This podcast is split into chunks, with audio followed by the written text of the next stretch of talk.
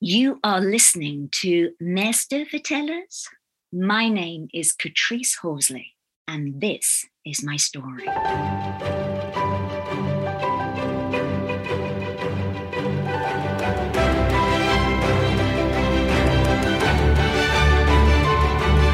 Hartelijk welkom bij Meestervertellers, de podcast die in het teken staat van verhalen en storytelling.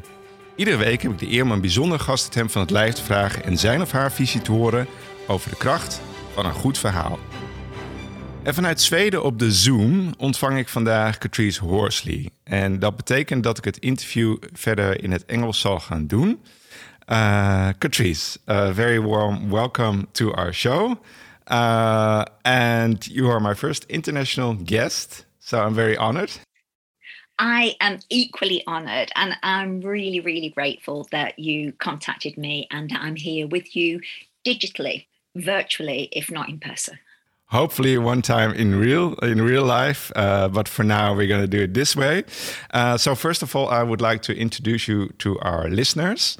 Um, so, Katrice Horsley is born in the UK. She's an international consultant and performance storyteller who has over 30 years of experience in the field of narrative and story. She's a consultant, trainer, developer, performer, and communicator who uses narrative and storytelling as a unique and powerful tool in personal, community, and organizational development. Katrice came from a family where stories were alive and breathing, not just kept within books. She shared the stories she loved with young people in her work as a play worker and youth worker, but it was not until she went to live in Ghana for six years in the 90s that she realized the real potential of storytelling as a tool for change as well as a form of entertainment. So when she returned to the UK, she started to develop storytelling as a career. And Katrice has designed and delivered training for a range of international and national organizations, including the British Heart Foundation, Red Cross, and the British Council, UNICEF, and many more. And she's the former National Storytelling Laureate for the UK. I hope I pronounced that correct. She has uh, performed in a range of international storytelling festivals around the world, from Singapore to Luxembourg. And she is also a fellow podcaster. And in her podcast, Unstuffing Our Story, she and her guests talk about how we have changed our narratives or helped others become the owners and creators of their own stories. So that that's some biography. yeah. So, uh, Katrice, before we start, I have a question which I uh, asked to all my uh, listeners, oh, sorry, all my guests. Uh, and that is which story inspired you in life and why? When, when I was young, I had um, a speech problem. I couldn't speak properly. Yeah. And I had to go to speech therapy. And because everybody couldn't understand me and it was a problem, my solution was to stop speaking. And so I became what's called a selective mute. And so I felt very isolated. This is in retrospect. I couldn't have articulated this as a child. Okay. So the story of Rapunzel, I loved as a kid. And I had quite long hair. Um, and I would literally kind of clamber onto my bed and put tangled sheets over the side of the bed and think that I was in this tower of isolation. And sometimes my mom, who was an incredible mom, she had mental health problems and sometimes she'd be depressed. She'd had a nervous breakdown and stuff. Mm. So sometimes she was like the perfect mom. And sometimes she was the evil stepmother. She was the witch. So I was this like young girl locked in a tower of isolation. And somehow I believed at some point somebody would rescue me and I would live happily ever after. Mm-hmm. So Rapunzel really resonated with me uh-huh. and I read it time and time again. We had a collection of encyclopedias, Arthur Mee's children's encyclopedias, which my dad had found on a building site or somewhere strange. Mm-hmm. And the story of Rapunzel was in there and it had really glossy illustrations on it. It was all okay, beautiful cool. and dreamlike. Wow. So that was my favorite story as a child. Mm-hmm. But my favorite, almost real story was when I was living in Ghana, and it was a bit of a eureka moment. And I believed the story about to be attractive, you had to be thin and tanned because I come from England and I have mm-hmm. Irish blood. So I'm as white as milk. Yeah. Uh, which is ugly, you know? And my friend Usula I was a Ghanaian is a Ghanaian woman. And she had a different story, and I hadn't realized this about what beautiful was. So I remember I was lying in this courtyard uh, in the house where we lived and trying to get a tan. And I actually had cooking oil on my skin to try and get a tan. And I was on the cabbage soup diet trying to lose weight. So I wanted to be brown and skinny. And then Usula walked past with skin bleach on. And she was eating these things called kose, which are deep fried bean cakes, because she wanted to be pale mm-hmm. and fat, because that is beauty in Ghana. Mm-hmm. And suddenly uh-huh. I became aware of our two stories and how different they were. I mean, it was literally like, what?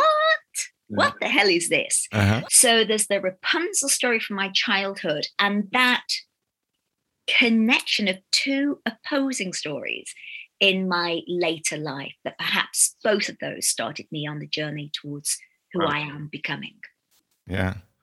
Yeah, I can I can definitely understand if I see the work you are doing now. So uh, yeah, really beautiful stories. So um, uh, so it's a, a, good because people maybe they they have no idea uh, who you are. I told you a little bit about the biography, but of course you're uh, from the UK, uh, living now in Sweden, lived in Ghana, uh, so you live in several places. Uh, and you were part of different cultures. Uh, so, uh, did that help you to become aware of your own uh, cultural he heritage, actually, and uh, yeah, the stories that we tell to ourselves? Absolutely. Um, I think you only become aware of your own culture and its idiosyncrasies, its weirdness, when you go and live in another country and suddenly you have a different way of viewing what yeah. you regarded as normal. Um, I now realize it is actually the British people who drive on the wrong side of the road and not the rest of the world. Yeah, uh, and there is another time zone apart from Greenwich Mean Time. Um, so, w- what? And it's interesting actually, because of course, living in Ghana, Ghana was a colony. So, uh, of Britain. Yeah, Britain, yeah. Yeah. So, when I moved there, um, there was the whole colonial narrative. Uh, white body supremacy was definitely very apparent there. Mm. I would get treated first in the hospitals and things, but I wasn't aware of that at the time. For me, it was just somehow how it was. I was uncomfortable with it, but I hadn't quite clicked into all of that. Mm. Um, but I felt more at home in Ghana than I do in Sweden. Really? And I think it was that, you know, the echoes of the colonial legacy, people being open, people being more welcoming. Whereas in Sweden, you have this uh, concept of something called the law of Jante, Jantelagen, and also the idea of lagom, which is everything in moderation. You know better than anybody else. Don't stick your head above the parapet. Keep your head down and fit in. Mm-hmm. Um, so that's been very interesting for me to become more aware of colonial narratives, more aware of cultural narratives. In Britain, it's quite cool to be eccentric. Mm-hmm. You know, like the Brits are known for their eccentricities. And mm-hmm. in Birmingham, the city where I was born and raised, you would quite often have eccentrics walking up and down the road, like Pete No Shoes, who never wore shoes, even in winter. Really? Flora with the bright red flowers in her hair, who pushed the dogs in her um, shopping trolley. Uh-huh. It was absolutely normal. In Sweden, absolutely not. Mm-hmm. You don't do that. So did people look at you then? Did you walk without shoes or I don't know?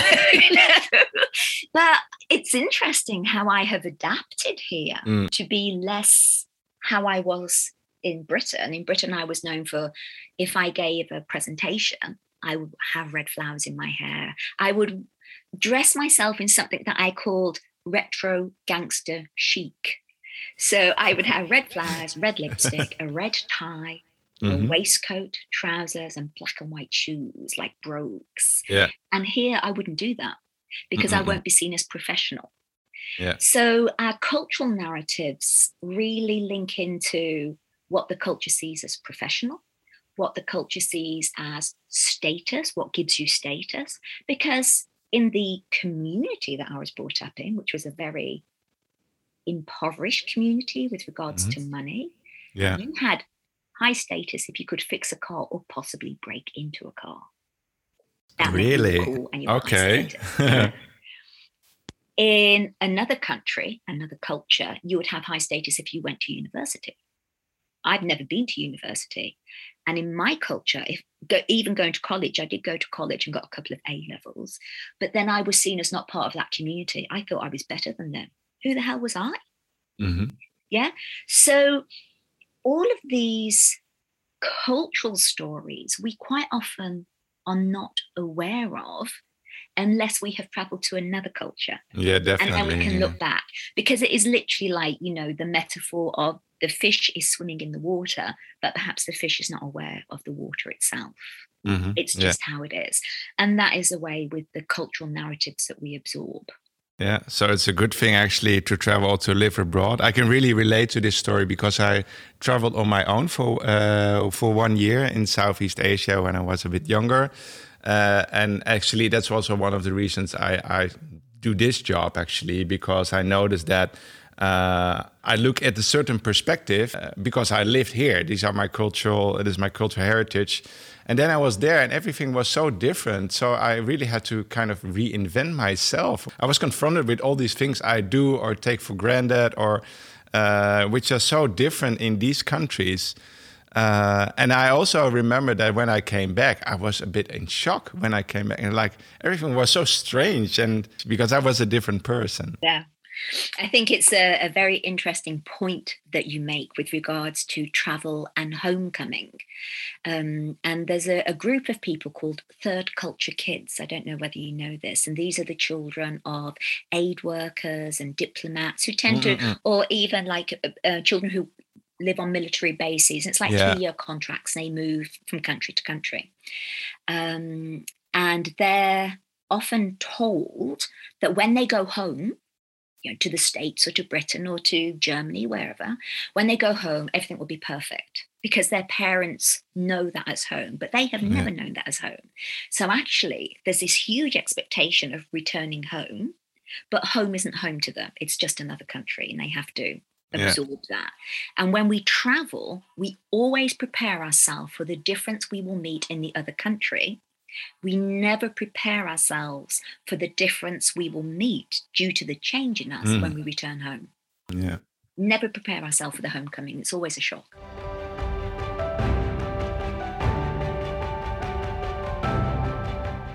Well, we already talked about uh, the cultural uh, uh differences. Uh, so you explore actually three types of um, stories, and you know, that's the, the, traditional stories, personal stories, of course, and, and the cultural and social narratives. So could you explain them a little bit?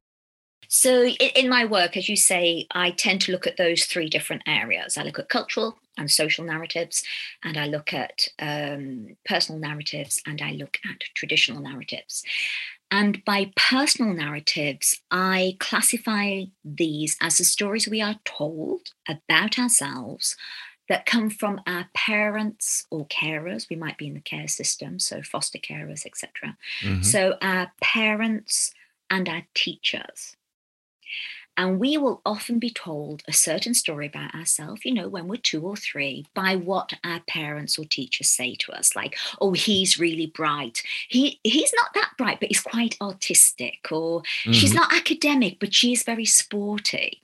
And we hear these and we don't challenge them, we just swallow them.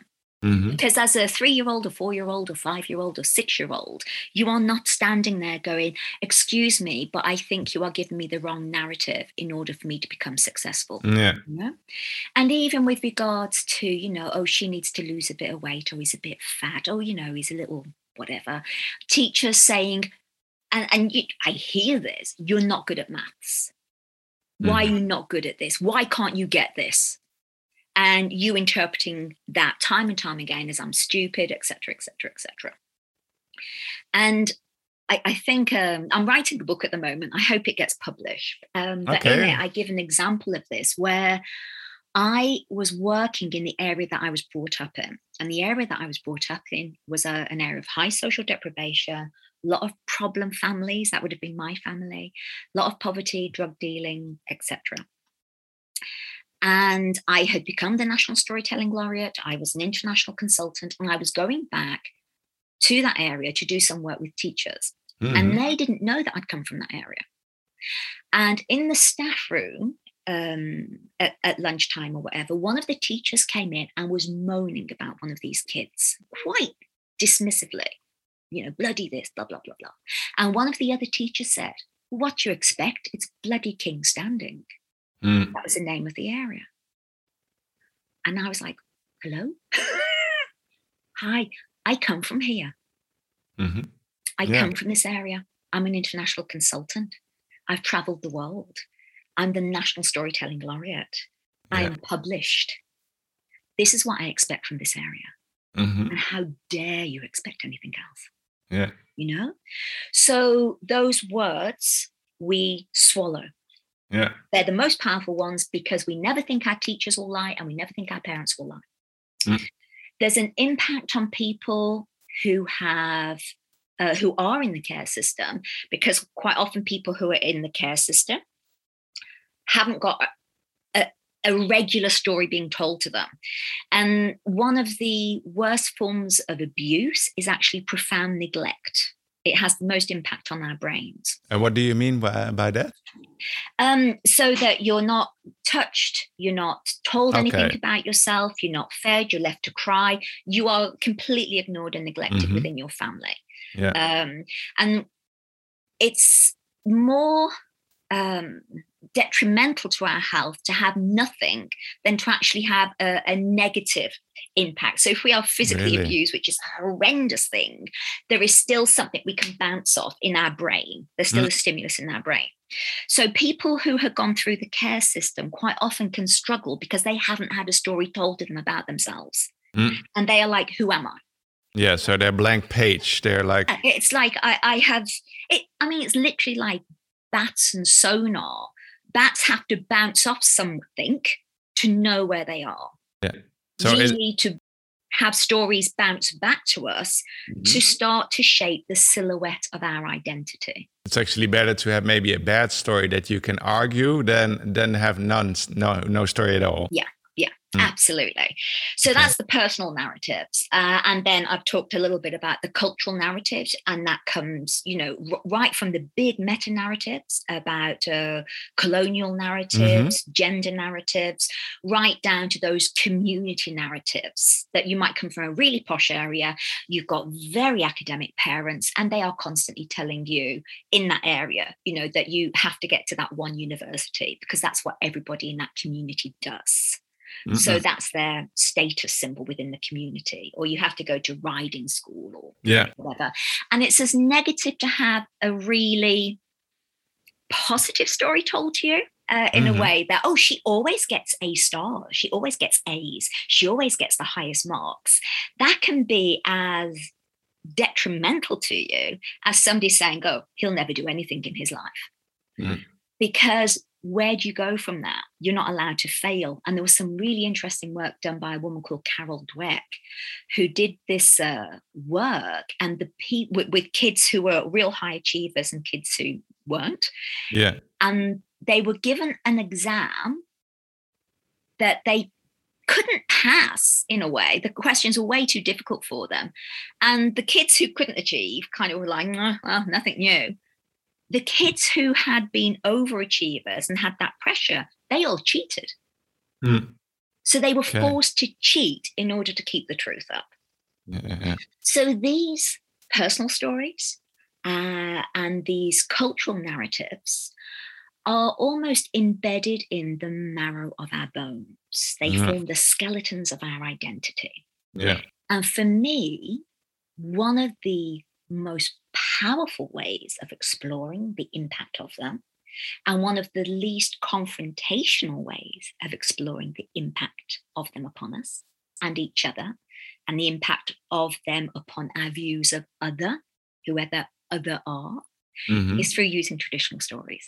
Mm. So, my use of traditional stories, apart from in performance, is ultimately as an incredibly powerful yet gentle tool that creates curiosity between people, Mhm. creates curiosity within individuals, and allows them to go deeper into the dismantling and the pulling apart of the threads of their identity in order to find out where those threads came from and who created them. Mm-hmm.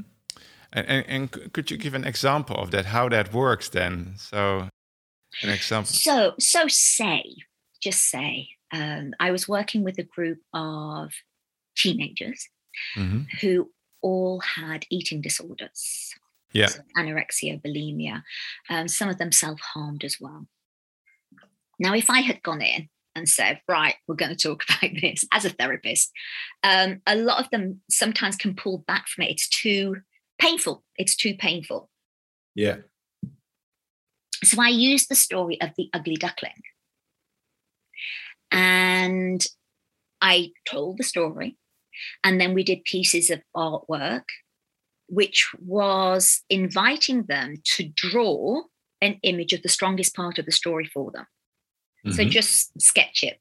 And mm-hmm. it didn't even have to be a, a, literal image, but almost like the feeling of that part of the story for them. Okay. So it could be non-literal. Even if you're not a good drawer, it didn't matter. Yeah, absolutely. And what is a good drawer? Who decided yeah. what good exactly. was? There that's you go.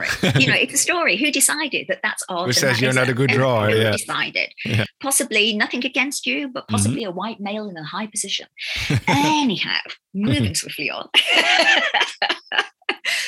then um, some of them like drew where the farmer's children were throwing stones at the duck duckling. Some of them drew where the duckling was frozen on the lake of ice. So, you know, all these various parts. So it wasn't the same with each of them. And then I invited them to lay them in a sequence on the floor, a time sequence of the story. There were about 12 in the group.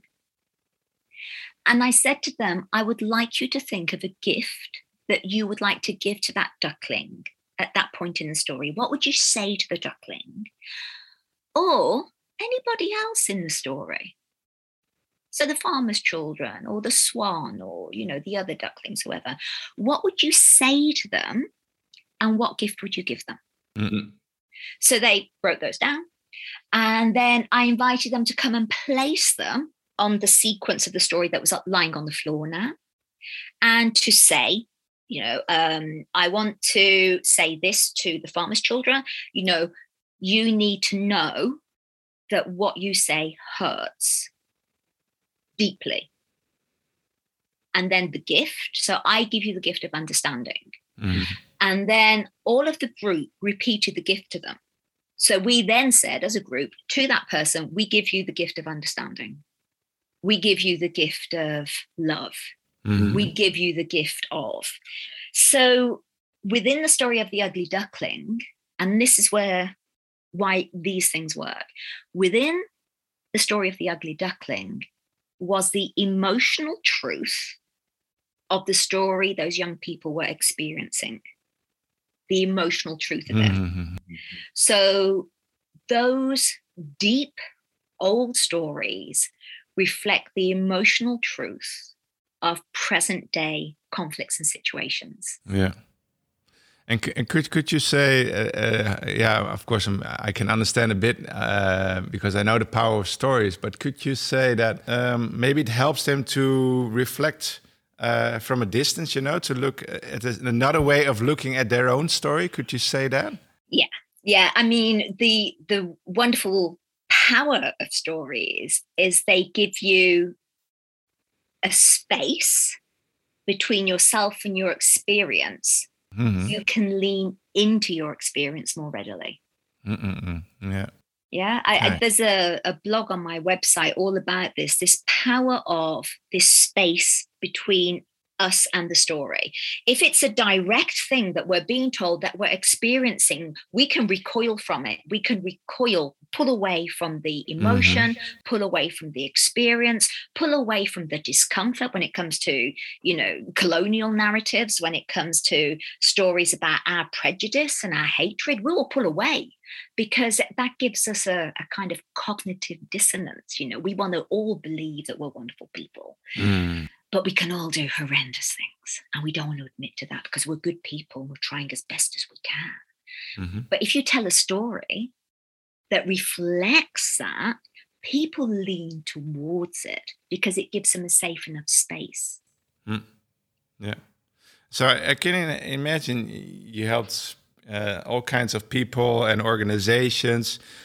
Are people aware that they they tell this story, or this story is actually not their story? That that sometimes this story is told to them, and and yeah, what an immense uh, wake up call it could be if you hear that. Sort of like waking up from the matrix, you know, like. Yeah. So can, can you tell me something about that? Moment when I was working at an international school. I'm trying to remember where it was. It could have been Mexico or somewhere. Uh, I think it was somewhere in South America. And I told the story, it's a great Norwegian story that I heard from Abbi Patrix, actually, a brilliant uh, French storyteller. And it, it's a trickster story. And it's this guy, Pat, who tricks the king. And the king gets tricked and tricked and tricked and tricked again. Mm-hmm. And at the end of this, it was all boys in the school. It was a private boys' school. You know, it was quite uh, affluent young men who were very louche. Is that the right word? Kind of reclining back, like we own the world. Uh-huh. And one of them said, um, King was an idiot. King was an idiot. I would never be tricked like that. I would never be tricked or fooled like that. And I'm like, oh, is that true? And he's like, yeah. And I was like, okay, how many of you believe that? All of their hands went up. You know, when you're 60, you know everything. And I said, okay, how many of you got two different types of hair product in your cupboards in your kit in, in your bathroom? Uh-huh. Because you bought one hair product that said it was the best hair product. But then another product came out and that it said, I'm I'm better than that one. And so you were tricked into buying that first one, huh? And how many of you have got different types of trainers? Because like Adidas with their classic three stripe were the best, but now suddenly Nike have the new one. So Adidas were lying to you. Uh-huh. And suddenly they were like, huh, mm. yeah, we are constantly being conned and tricked mm. and made fools of by people who make us feel inadequate so they can sell us the stuff that they say will make us feel great mm-hmm. until the mm-hmm. next product comes along. Yeah, It's continual. Storytelling is continual and it's in every layer of society and humanity, a human existence, every layer of human existence. Mm-hmm. And and I think I also can imagine in some ways, of course, it's good. Like if we if we didn't believe those stories, we would never maybe buy the products. and the whole beauty industry will crumble. it will be a bit of a problem in, in uh, our e economy nowadays. Yeah. Actually, when I, I, was looking at your website, uh, I, I, was reading that there's research that that uh, that that we make sense of our lives through stories, and uh, our brain, our architecture of our brain, kind of supports this. So, do you know what's going on over there? Like, well, how does that work? So, I know the research, um, and it makes perfect sense to me. But I wouldn't say I was a, a neuroscientist. No, of course but not. I no. certainly have have done my my work as such. Yeah, and it, you know, it fascinates me that anybody who's involved in storytelling knows the moment. If you're performing a story, it's like you are lassoing with a lasso, you know, like the cowboys had. Yeah. Mm-hmm. You're lassoing the stars and you're gathering them and gathering them, and you're going faster and faster, and suddenly that's it. They are there whirring by themselves in constellations of power and beauty. And you go, yes, mm-hmm. connection, mm-hmm. meaning, the moment yeah, uh, with the audience. So, you know, if we're lucky, we've experienced that a couple of times. Yeah, definitely. And the audience, you know, people come up and go, my God, you know, I was, I can't believe it was an hour. It was like five minutes. It went so quickly and I was there. So, anybody who's been involved in storytelling knows the power, the connection, but we didn't know how. And perhaps some of us go, I don't want to know how you know, or spoil the magic. Yeah, the magic is gone. Magic. Yeah. I, I, want the magic. But for me, finding out has made it even more profoundly magical. Mm, okay. So there was, uh, so there's a couple of pieces of research, and I'm linking them together. Mm-hmm. There was some really interesting research done at Emory University in the States by a guy called Gregory Burns. And he was doing research on reading and what happened to people's brains when they were reading books. And he was scanning, you know, now we have all the scanners, which is why this has come into the forefront. We know what's happening in our brains when we're doing different activities. And what he was finding was that when people read, the parts of their brain that were associated with the actions of the protagonist, the main character in the story, were firing off like the person reading it was doing it. So mm-hmm. if the character was going into a room and turning left and lifting something up, the part of our brain responsible for lifting our left arm and turning left, like the sensory cortex, was mm-hmm. firing off like we were actually doing it. So we were not passively reading, we were actively reading, and our brain was totally engaged in that. Yeah.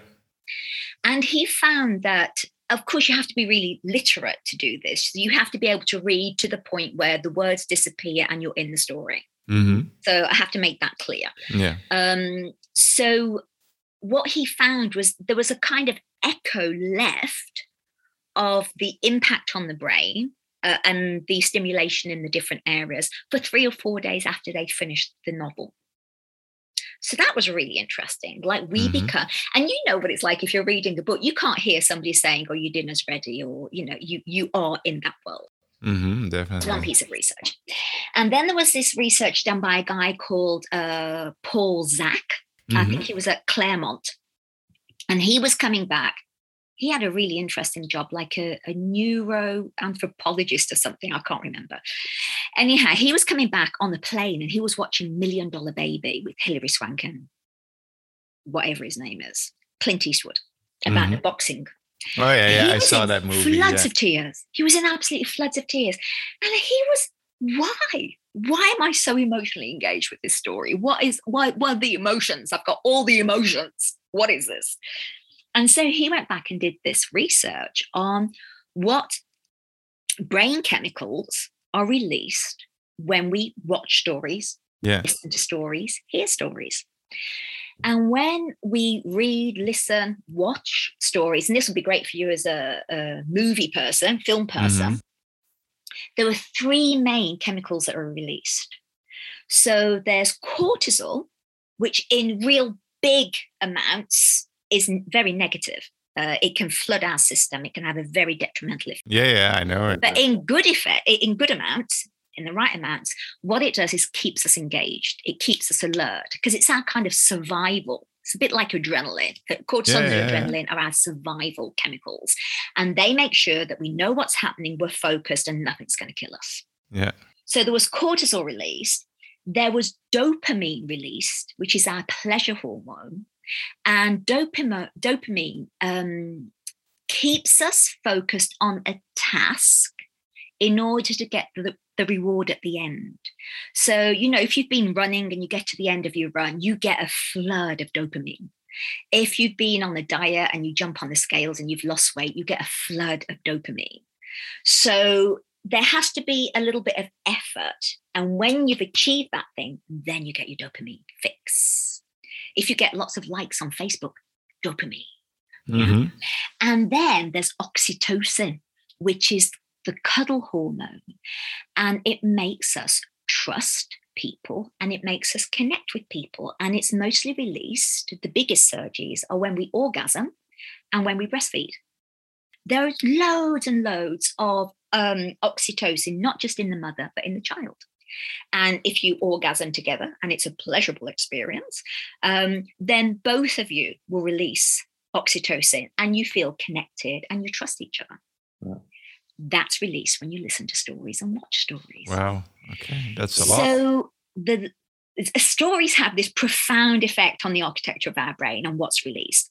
And what he also found, Zak, was that people were more likely to give money to charities after they'd seen a movie that was emotionally engaging and enabled the release of those chemicals. Because I'm saying that when we read books and when we listen to stories and when we watch movies, these are released, but only if they're good. Mm, okay. They have to be emotionally engaging. There has to be enough, a, a lack of external stimulus so that you can focus on what you're hearing or what you're mm-hmm. seeing and it has to be emotionally engaging okay so um fascinating stuff. And I, I, I, want yeah. to talk about um, so there's so that that's what happens to our brains. This release of chemicals, this engagement, we're doing what the characters are doing, we're in the story. And you can come out from like listening to stories going, My God, I'm knackered. I need to go and have a drink, you know, and lie down in the dark room yeah. for half an hour. Post traumatic uh, storytelling disorder, some of us uh-huh. have, have gone through some. Yeah, yeah, definitely. Yeah. Yeah. So then there was this other incredible piece of research, which was done by a guy called Vince Felitti and Robert Anda. And it was at the Kaiser Permanente Obesity Clinic, I think in California. And they were doing research on obesity. And there were very like morbidly obese people who were on this uh, course and they were succeeding. The people were succeeding but lots of them were dropping out and Felitti was intrigued about this. Why when they're so successful are they dropping out of the course? And he found through a series of questions that it was linked to um, what was happening or what had happened in their childhood. Mm-hmm. And he identified something called adverse childhood experiences and he found, and so the adverse childhood experiences are things like a really bad divorce, a parental divorce, a, a death of a parent, alcohol abuse at home, um, physical abuse, uh, neglect, sexual abuse, and it goes on. And he identified eight. And what he found was if you have four or more of those, you your life expectancy was 20 years less than somebody who had none. Yeah. You were twice as likely to develop lung cancer. You were 12 times more likely, if you had six of those, to try to commit suicide.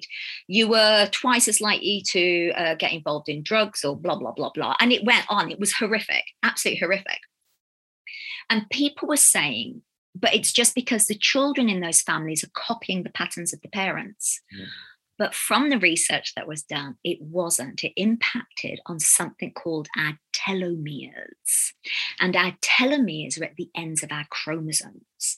And they are like shoelace covers, you know, the little plastic things on the end of your shoelaces. Mm-hmm. They protect the ends of these um, telomeres. Um, and our telomeres at the ends of our chromosomes are responsible for how long we live and how our body fights. Um, to survive, uh, production of cells. So our immune system, they're mm, responsible okay. for our immune system. And all of these young people who are now suffering from these adverse childhood experiences, these adults now, in their bodies as kids, they'd had too much cortisol and too much adrenaline. These chemicals had been released because they were in a constant survival state. Yeah. And that resulted in their telomeres shortening. Mm. It's like a toxic soup and it shortens the telomeres. But because it sounds dire, it's like, oh my God, you know, I've got at least four. You know, I've had lung surgery. What the hell? If we've had four of those, mm-hmm. we are we're in a bad situation. But they knew that there were people who had gone through that who were actually really healthy, really physically healthy, and mentally healthy. Mm-hmm. And so they did further research. And what they found was you can grow the ends of your telomeres. And it was a woman called Elizabeth Blackburn. She got the Nobel Prize for Medicine in 2009 with a group of her colleagues. And she's written a book called The Telomere Effect. And you can grow your telomeres through meditation and through mindfulness, through exercise. So, what has any of this got to do with storytelling? Mm-hmm. So, if we know that listening to a story increases oxytocin, increases dopamine, makes our bodies think that we are doing physically what the character in the story is doing, then the mm-hmm. release of dopamine, the release of serotonin, the release of oxytocin, all that are released when we listen to stories and engage in stories, actually counter effect adrenaline and cortisol and create a much better environment for our telomeres to grow. Mm, right. Yeah. Yeah. So it's profound That's for me, profoundly interesting. And yeah. and it makes storytelling more magic. Uh, you also have helped uh, several organizations now uh, and people. So, and you already talked about this example of these uh, children who were uh, obese. Um, but yeah, can you tell me about your approach, how you work? and this is more with communities and organizations. Yeah, exactly. Yeah. So they they call Katrice, and I was really I'm fascinated how that works. You know, how do you get your work then? Um. So every so as a, an organization, oh, because there's a, a, slight difference. There is a difference. Okay. Yeah. yeah. So as an organization, every organization, um, every business has a story, mm-hmm. and it will have a front story. Like Amazon might believe it's got this story at the front of it yeah. And there's a backstory, which is the truth. Yeah. Okay. so it's like the mask story and then a backstory. And it's the workers and the staff who know the backstory or perpetuate the backstory. Mm-hmm. So, you know, you might work for a company that has the slogan curious and I don't know, curious and trust trustful. And that's mm-hmm. their slogan. And yet in the office, it's like, honestly, why don't they trust me to be able to do the job that I want to do? Blah, blah, blah, mm-hmm. blah, blah. Mm-hmm. And that gossip, every strand of gossip is a thread that creates the internal narrative of the company. All right. So what I do is I come in and there's a whole system I've developed now. I use metaphors because metaphors are way more powerful than a tick box of how happy are you with this company? What mm-hmm. you yeah, company? you can have this questionnaire. Yeah, exactly. Yeah, it's like crap. Um, so I, you know, if this company was a type of plant, what plant would it be and why? And people have to go, huh, oh, okay, like, oh, it would be a bloody rose, wouldn't it? All beautiful on the outside, but all these thorns that are on the stem that kill you in the back because there's backstabbers here. So you have this more truthful way of identifying some of the issues that are in the mm. company. And that kind of gives me a baseline. And it also enables me to say to the leaders of the company, you need to get your shit together. You know, you need to, this is what's come up. This is the main areas of concern. And if you want this country, the, the company to develop, these are the things that we have to focus on. And then there's a whole process that I use where I look at what each individual needs to be working at their best. Mm-hmm. And I do this not just with words, I actually give people objects. So it's quite art based. So it's a story. Think of a story of you when you were working at your best and create a representation of that. It could be using Lego bricks. Yeah. Mm-hmm. And they're mm-hmm. quite quiet and all building on the Lego. And it's really important for me that people use their hands and have objects to touch because it makes them feel less exposed and mm-hmm. it gives the space yeah. between them and their experience. And then I get those individuals in their work group. So it might be the uh, HR, human resources. Okay, so share with each other what you need to work at your best. Talk about what you've just built. Mm-hmm. And people go, oh shit, I didn't know that about you. I didn't know you needed that. Oh, is that why you get angry when it's really noisy in the office? It's like, yeah. Huh, okay. Mm-mm. So then suddenly everybody starts to understand how they can support each other in the best way in the HR department. And then I say, okay, well, now when the HR department is working at its best, tell me a story of that. Build that together. So then you have all of these various um, representations of each section of the company working at its best, the perfect story. And then you join that together so we can see the company working at its best. So it's all done on threads of narrative, the sharing of the narrative and the building of it, and the connecting of the narrative, and looking at what do we need to do in order to make that happen. Mm-hmm. So there's a lot, and that's just one of the techniques that I use. Okay, there's a whole yeah. bridging one. There's there's a whole series of what I call narrative-based processes, and then in communities it's a little bit different.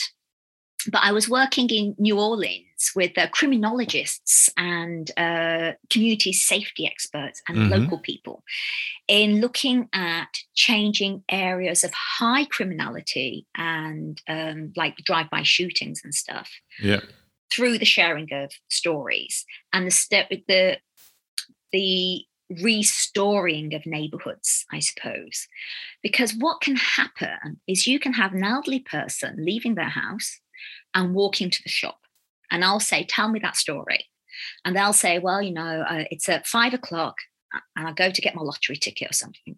And I always cross over the road because there's a group of kids on the corner and they look well dodgy. You know, I, I, I don't trust them. They've all got the hoods up. They're always under the lamppost. So I cross the road and I get my lottery ticket and I cross back, but I always go that way so I don't come across those kids. Mm-hmm. okay. And then I'm asking the kids, tell me your story about hanging on that corner that street corner. I go, oh, you know, at home it's really difficult and blah, blah, blah. And like everybody hates us. This one woman, she's a right sour woman and she crosses the road every day because she won't come near us and blah, blah, blah, blah.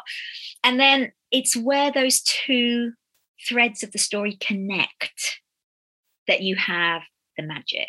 Mm-hmm. Because suddenly I can share that story with the older woman. I can share the older woman's story with the young people yeah. And they have a different understanding of each other through the sharing of stories. And again, there's a whole process involved yeah. in that. So that's just a two very simple techniques. Yeah, and I, I can imagine it really depends on uh, the situation, the question, the group. Uh, but um, it's also important if, let's say, I'm an organization to become aware of, and I studied marketing, but to say, you have, of course, this image you have of yourself as a company, like you told me, trustworthy or something.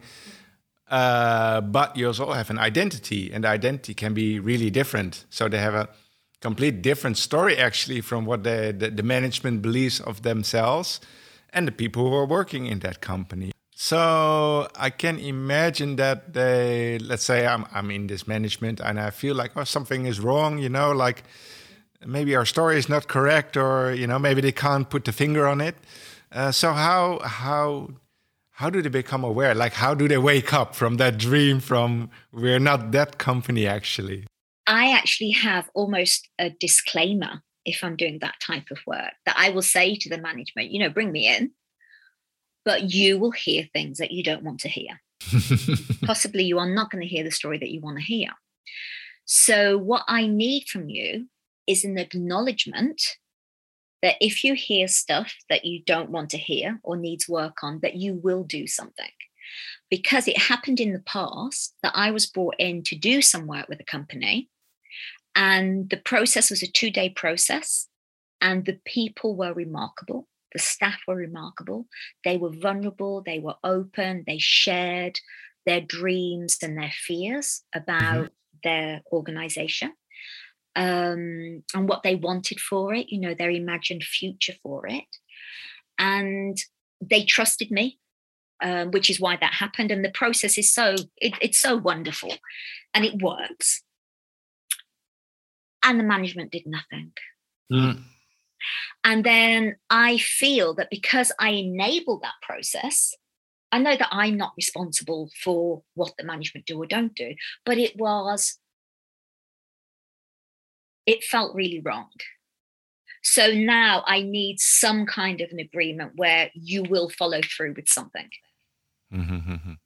Yeah, I understand. Yeah, it's something. So, and and this is of course for organizations, but let's say uh, as people, you know, as individuals.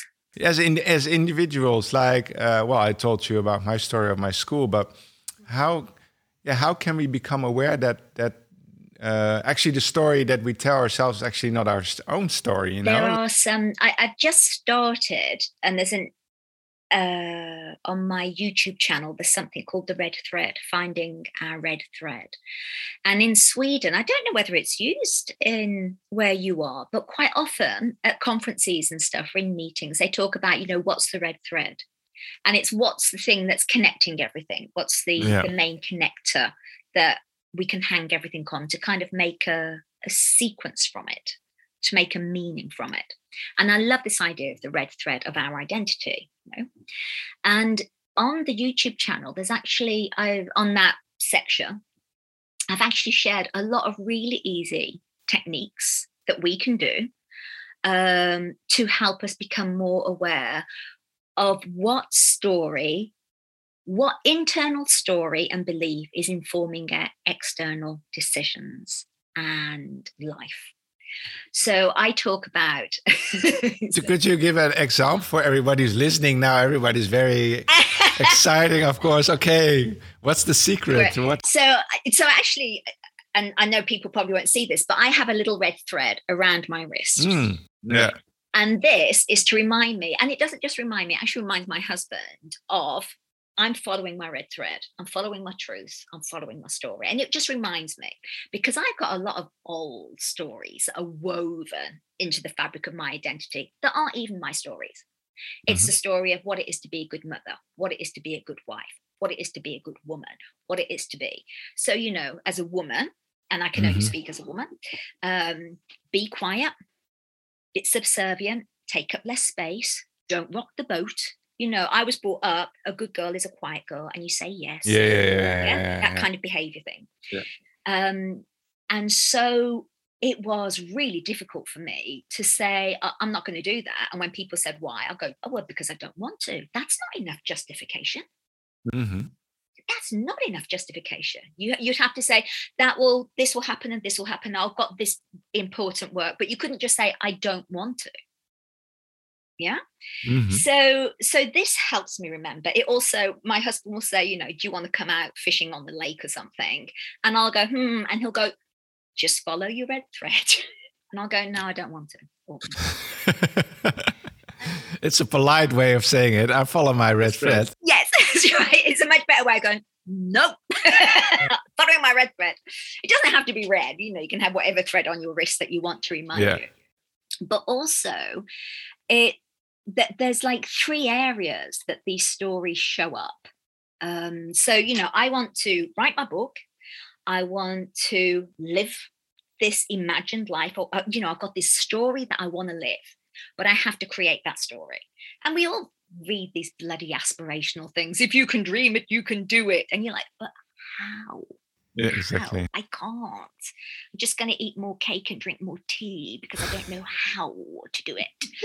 um, and it actually on on the YouTube channel, it shows up in these three different areas. It's your mindset, it's your physical environment, and oh god i've forgotten the third. It'll come to me.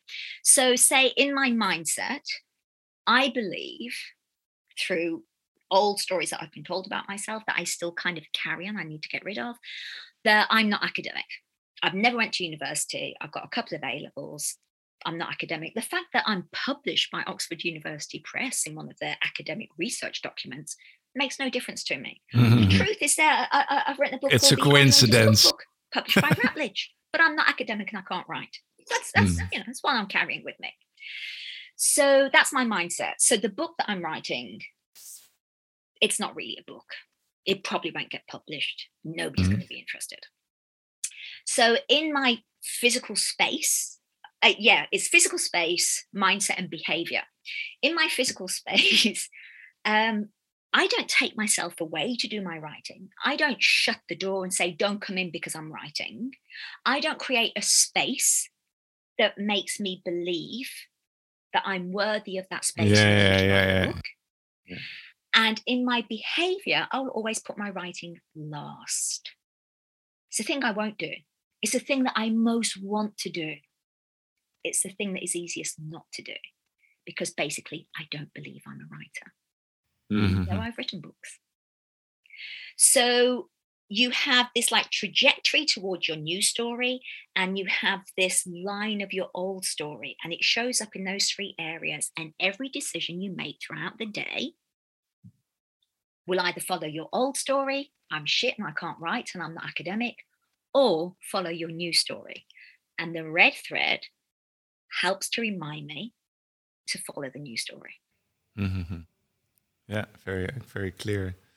Yeah, what also helped me because I, I, I well in the past I also had like well not I, I wouldn't call it a toxic environment but maybe not the right environment is also to to make sure that you meet people or surround yourself with people uh, that uh, also embrace that new story that say oh yeah you're a good writer or you can do this or and not the people who tell you not you can do you know. So you also help yourself by changing your environment maybe your friends or i think that is very true.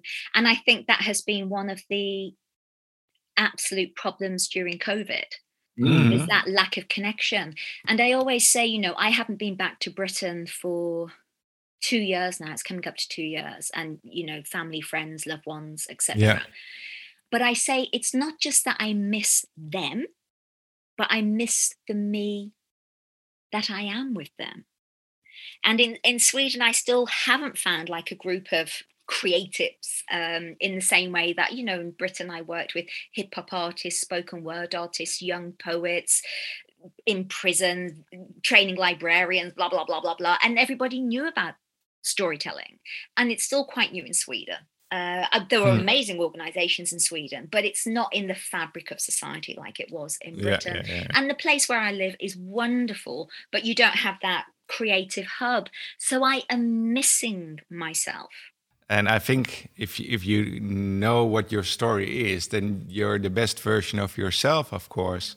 And I think there are a lot of people also who kind of know that they're not living their real their real story. You know, it's maybe it's like sort of itchy or you know I, I can imagine, but you're doing it because you're told to or you're, you believe. So I think it's incredibly important to find your own story. I don't even know whether it's finding it. I think we all have it. Living it, maybe, or. I think it's uncovering it.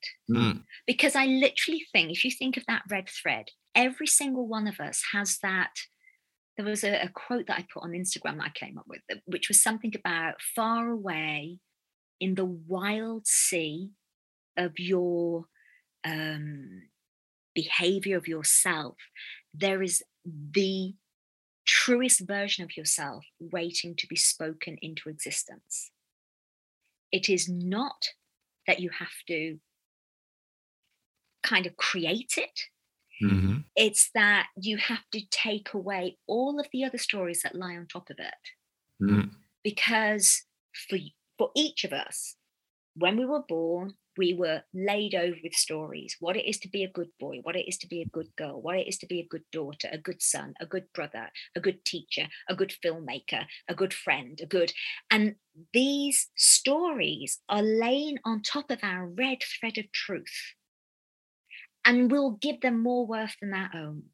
Mm. It's really important I do what my dad wants. It's really important I get the job, mm. I get the car, I marry, I have two kids all of those things are more important than that vibrating truth of what it is that is me mm-hmm. and what I need to uncover and speak into existence. Yeah. Of course, I can imagine it's also hard because it's a story you haven't lived yet, you know, like it's maybe something you want.